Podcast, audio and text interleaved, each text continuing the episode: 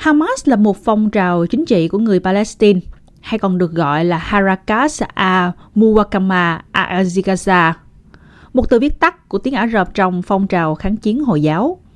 Nhóm này bắt đầu như một phong trào Hồi giáo của cơ sở người Palestine và có mối quan hệ rất chặt chẽ với tình anh em Hồi giáo ở Ai Cập.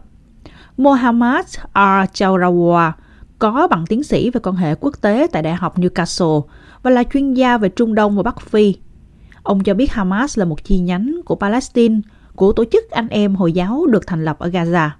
Hệ tư tưởng của nhóm dựa trên quan điểm rằng Hồi giáo là một lối sống toàn diện và đạo giáo này có thể liên quan đến các yếu tố chính trị và hành chánh, chẳng hạn như các yếu tố quản lý trong một quốc gia. Mặt khác, Hamas là nhánh của tổ chức anh em Hồi giáo được thành lập ở Gaza trong phong trào Intifada lần thứ nhất vào năm 1987. Trong thời gian này thì Fatah là một tổ chức chính trị nổi bật, có thể nói là bên trong PLO, tức là phong trào giải phóng Palestine, bằng cách nào đó được coi là không hiệu quả trong việc giải quyết mong muốn tự quyết của người Palestine và cũng là một nhà nước Palestine độc lập và có chủ quyền. Năm 1988, sau hơn 20 năm Israel chiếm đóng quân sự ở bờ Tây và Gaza,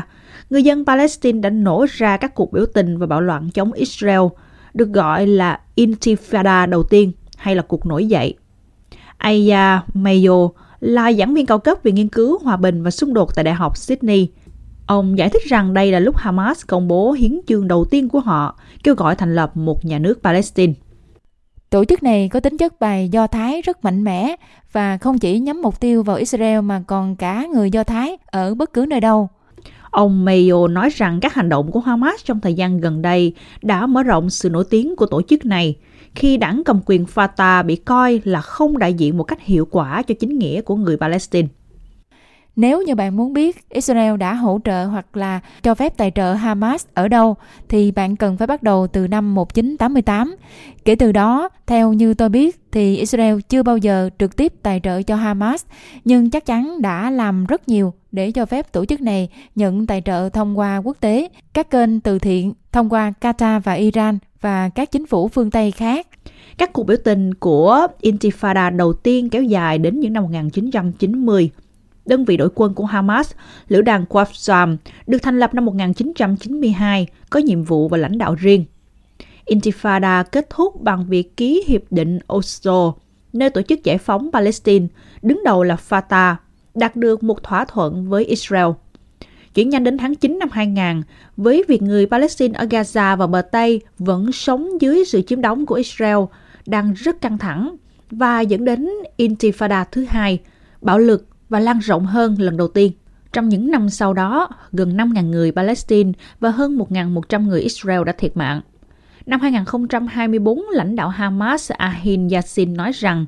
ông sẽ chấm dứt cuộc kháng chiến vũ trang chống lại Israel để đổi lấy một nhà nước Palestine ở bờ Tây giải Gaza và miền đông Jerusalem. Israel sau đó đã ám sát Yassin vào tháng 3 trong một cuộc không kích có chủ đích. Mohammad Atrawa nói rằng điều này dẫn đến hành động quân sự gia tăng ở vùng lãnh thổ Palestine. Kết quả là Thủ tướng Israel trong thời gian đó, Ariel Sharon đã quyết định bằng cách nào đó rút lui khỏi giải Gaza. Vì vậy, hãy rút quân Israel trở lại phần đất của Israel và cũng bằng cách nào đó rút mọi hành động quân sự. Năm 2006, Hamas giành được chiến thắng gây sốc sau cuộc bầu cử ở vùng đất này, với Ismail Haniyeh trở thành thủ tướng. Fatah được sự ủng hộ của Israel, Hoa Kỳ và các nước Ả Rập đã không công nhận kết quả của cuộc bỏ phiếu và cố gắng lật đổ cuộc bỏ phiếu này, khiến cuộc giao tranh đẫm máu nổ ra trên đường phố Gaza. Đến tháng 7 năm 2007, Hamas đánh lực lượng của Fatah, giành toàn quyền kiểm soát Gaza. Israel sau đó áp đặt lệnh phong tỏa trên toàn bộ, trên biển và cả trên không đối với Gaza, hạn chế hàng hóa ra vào lãnh thổ, khiến nền kinh tế càng phải phụ thuộc nhiều hơn vào viện trợ.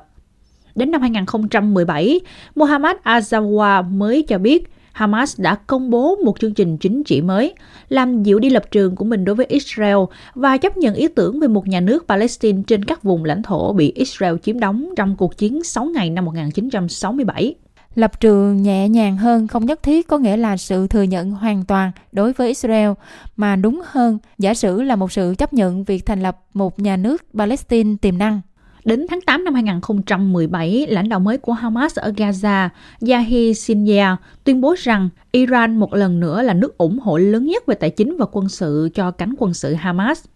Ông Achavora phát biểu, có sự khác biệt ở đây giữa Hamas được hỗ trợ về mặt tài chính, xã hội hoặc bằng các thiết bị khác bởi các nhánh khác của tổ chức anh em Hồi giáo, đặc biệt là ở Ai Cập, và mức độ hỗ trợ mà Hamas nhận được từ Iran.